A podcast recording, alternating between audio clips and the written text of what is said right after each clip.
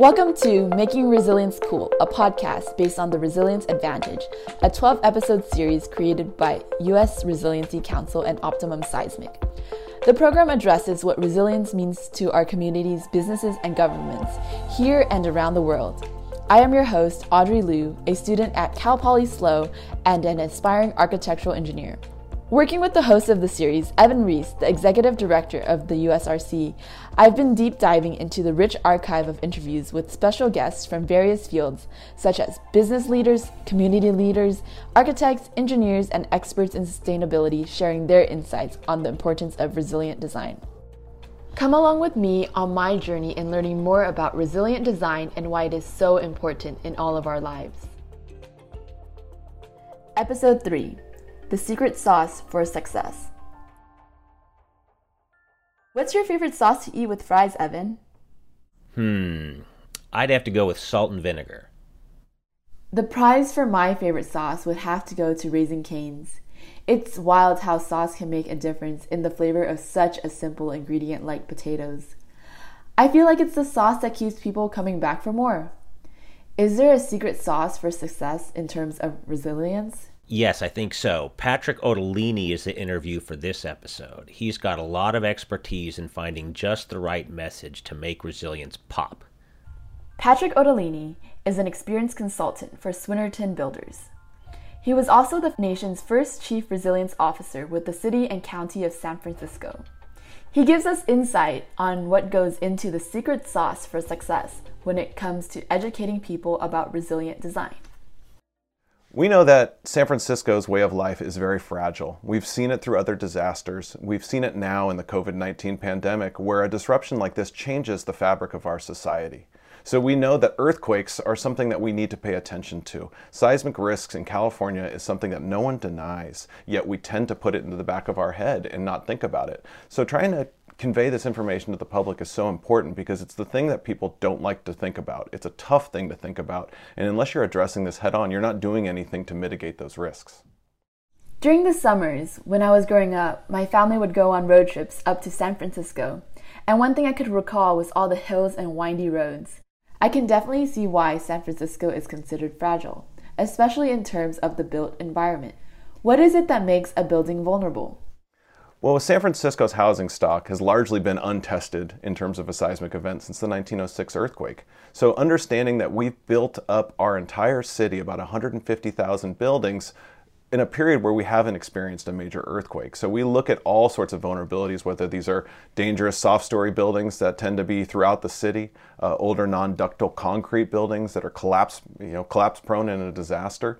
But really, all old building stock has their certain fragile moments that we need to look at and really understand from a policy perspective is this something that's worth intervening? Is this something worth that's requiring retrofits on? So it really gets complex when you try to try to think about building stock as a whole and really pick what your most vulnerable are because it's not just a structure question it's what do these buildings serve in our society are these residential buildings are these hospitals and so often we tend to take occupancies and pose them against what the building type is or the building age is and then make a determination if that's a vulnerable property or not. How do you approach owners to break the news to them that their property is considered vulnerable? You know, when I used to talk to property owners, especially about retrofitting soft story buildings, it would be about a five minute conversation in almost every case. We'd explain the situation, explain why the city was choosing to intervene here, and also explain that we provided resources for them to accomplish this retrofit within the prescribed timeframes. So, explaining the problem and then letting them know that there is a solution and support for achieving it. That sounds like it would really help. Now, with that, of course, people are going to be upset. A lot of times when you talk to property owners, they don't want a government program coming in and telling them that they have to spend money to retrofit their building. But after talking to them and explaining the risk that they're actually facing, most of these property owners do not have earthquake insurance. And also, people know that if this building collapses, a new building built in its place in San Francisco would not be subject to rent control. Pause button. What is a soft story building?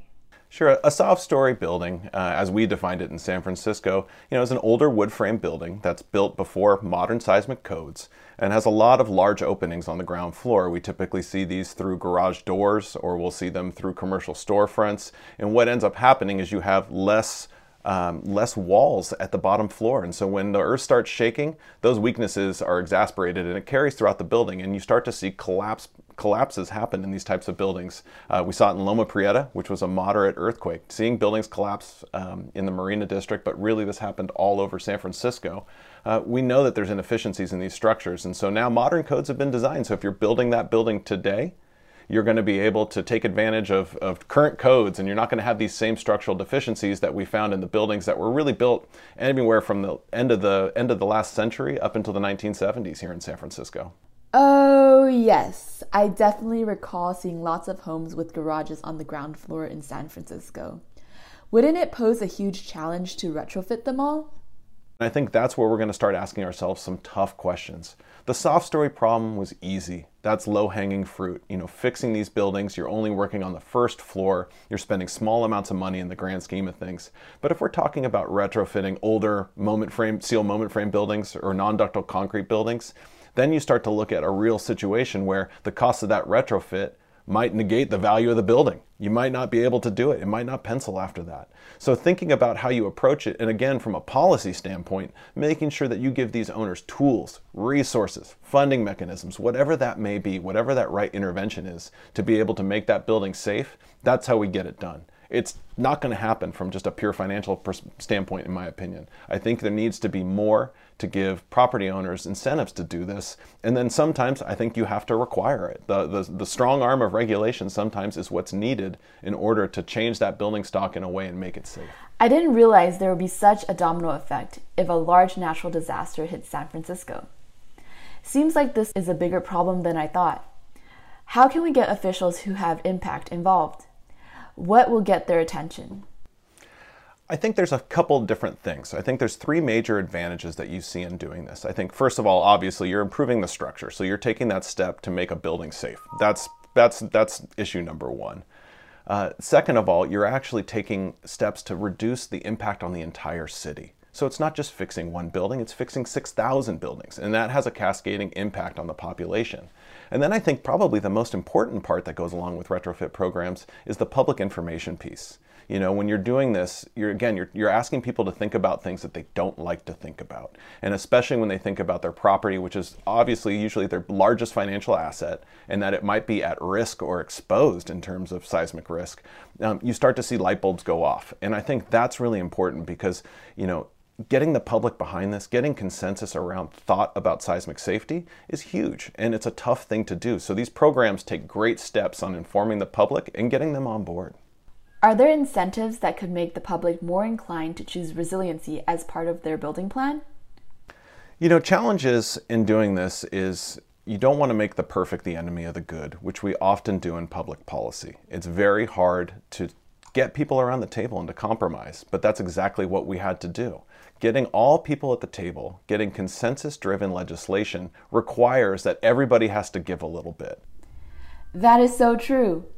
If there are no rules to follow, or in this case, no updated building codes, people would question why they should change their property, especially with an additional cost attached. Owners will not voluntarily choose resiliency. Their mindset may be, what's in it for me? Since resilience is more of a long term plan. Unless they see the long term financial benefit of it, and they see that other important people are into it too. In other words, they see resilience is cool.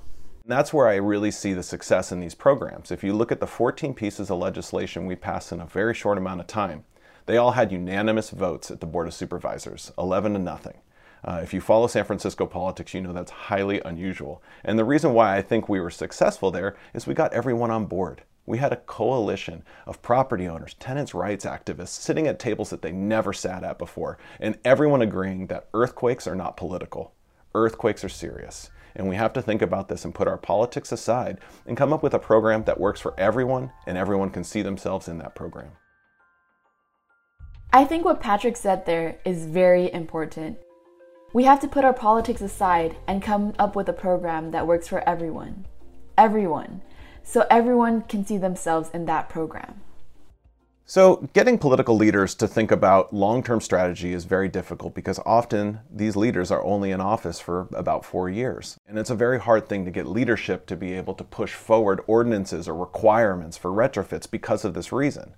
Now, putting good science in front of these leaders, showing them the situation of the, the potential damage, about what our recovery looks like, about what our displaced resident count would look like, that starts to get the attention of people. Because one thing we know is disasters make existing societal problems worse, whether that's a pandemic, whether that's a flood, whether that's an earthquake. These things show us how fragile our communities actually are.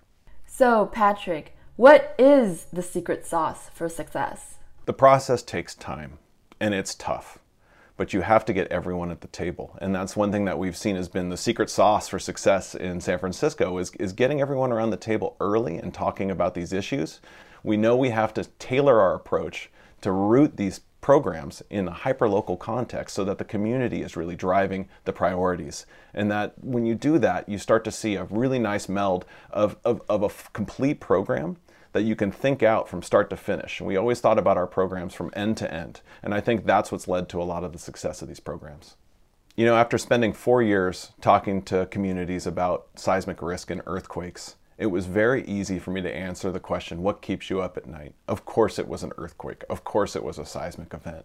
And after four years of talking to people in the community and actually listening to them and seeing what their needs were and their stresses were day to day that weren't about earthquakes, it was about putting food on the table, it was about paying rent. And we know that disasters make these existing problems so much worse. So it was so important for me to kind of think about that and wrestle with it. And I started changing my answer. When people would ask me, What is the thing that keeps you up at night? I would say that after a disaster, my friends and family can't afford to come back to the city that they call home, that my children won't be able to afford a house in San Francisco. So we know that when we see these things happening in our society and then we're hit with something, whether it's COVID 19, whether it's an earthquake, whether it's a flood, these are things that change our society as we know it and make these problems so much worse. So it's important to be thinking holistically, not just about the structures when we're retrofitting, but the people inside them. That is the most important part of our job keeping our eyes on the community and making sure that the people are safe. That's resiliency. So you see these perfect storms kind of occurring of, of market forces and government intervention. And that's exactly the story that happens with resilience. You know, as we've evolved in thinking about this, and as our buildings have started to require sustainable construction, we need to think about how we upgrade our seismic codes and how we make building codes be more forward looking and less reactionary. That's the problem with our code programs for the most part is they're clunky tools that we use to try to shape the built environment being strategic about how we amend those really starts to change the conversation. And where sustainability and resilience dovetail is really if you're a building owner, you want a building that's going to last. And you want a building that's going to be safe for people, enjoyable for people, and that's good business at the end of the day. When I asked a company representative at a recent structural forum conference what their thoughts on resiliency were, they said they just want to make their clients happy. But at what cost? Yeah, the, the hard part about building affordable housing is you can't do it without free money. I mean, that's what it comes down to. It's not any cheaper to build an affordable housing building. You know, it still ends up being anywhere from, you know, five to seven hundred thousand dollars a unit. So knowing that inherently it's not affordable, um, the private sector is really struggling to try to find ways to to, to to make that work. You know, right now the way affordable housing actually works is you're getting a significant amount of money, whether it's tax credits or something else from a from a, a, a federal or state fund, uh, or like we have in San Francisco where we have the housing trust fund.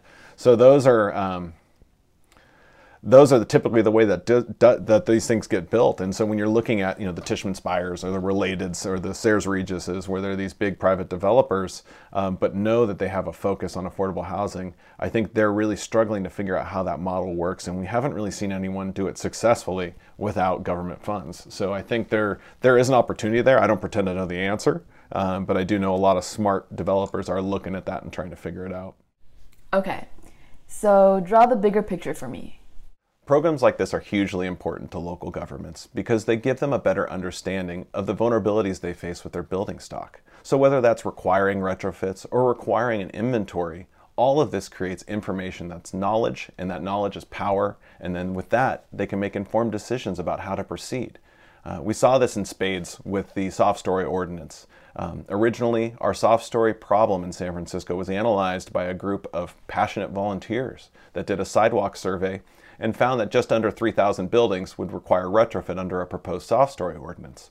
When we actually began screening these buildings and diving down and deep into the, the data and sending notices to building owners, we found the problem was much larger. It was upwards of 5,000 buildings that were dangerous and required retrofit. So at every step, the city is getting more information to make informed decisions about their risk and really see a full picture of their building stock. What are your thoughts on financial incentives? Are they as effective? I think, unfortunately, our incentive programs don't go far enough. We saw this in San Francisco uh, with the Soft Story program. There was incentives offered early on that gave people things like expedited permitting, a break on permit fees, uh, maybe potentially a break on your taxes. These things don't work a lot of times because they're completely voluntary in nature. So you have to look at what the carrot and the stick is here. Unfortunately, sometimes government intervention is the right move. We know that there would not have been 5,000 property owners that retrofit their buildings in San Francisco if we didn't mandate it. So you have to look at what the, what the overall policy goal is. We knew that the lives of the 120,000 San Franciscans that lived in these soft story buildings was more important to the city from a policy perspective that if we couldn't house these people after a disaster or we couldn't take care of them as a city, the impacts are huge. So it made sense for a government intervention to require this. And I think that's how you have to look at every seismic policy or every policy that involves retroactively changing a building structure, whether that's for seismic, sea level rise, energy efficiency. These all have to be done carefully and thoughtfully so that way you give the community the tools they need to comply with the program successfully.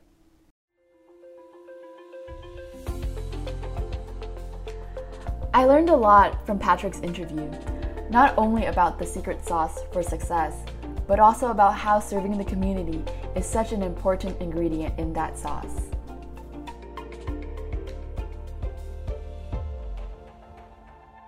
You know, Audrey, we need to find a balance between pushing people to choose resilience and just merely telling them that it's the way to go for their own good.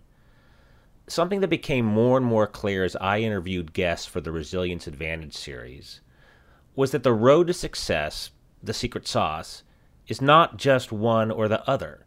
There needs to be support that comes to the surface from the community level, not just from the professionals. Now that I've learned about the secret sauce for success, what's next, Evan?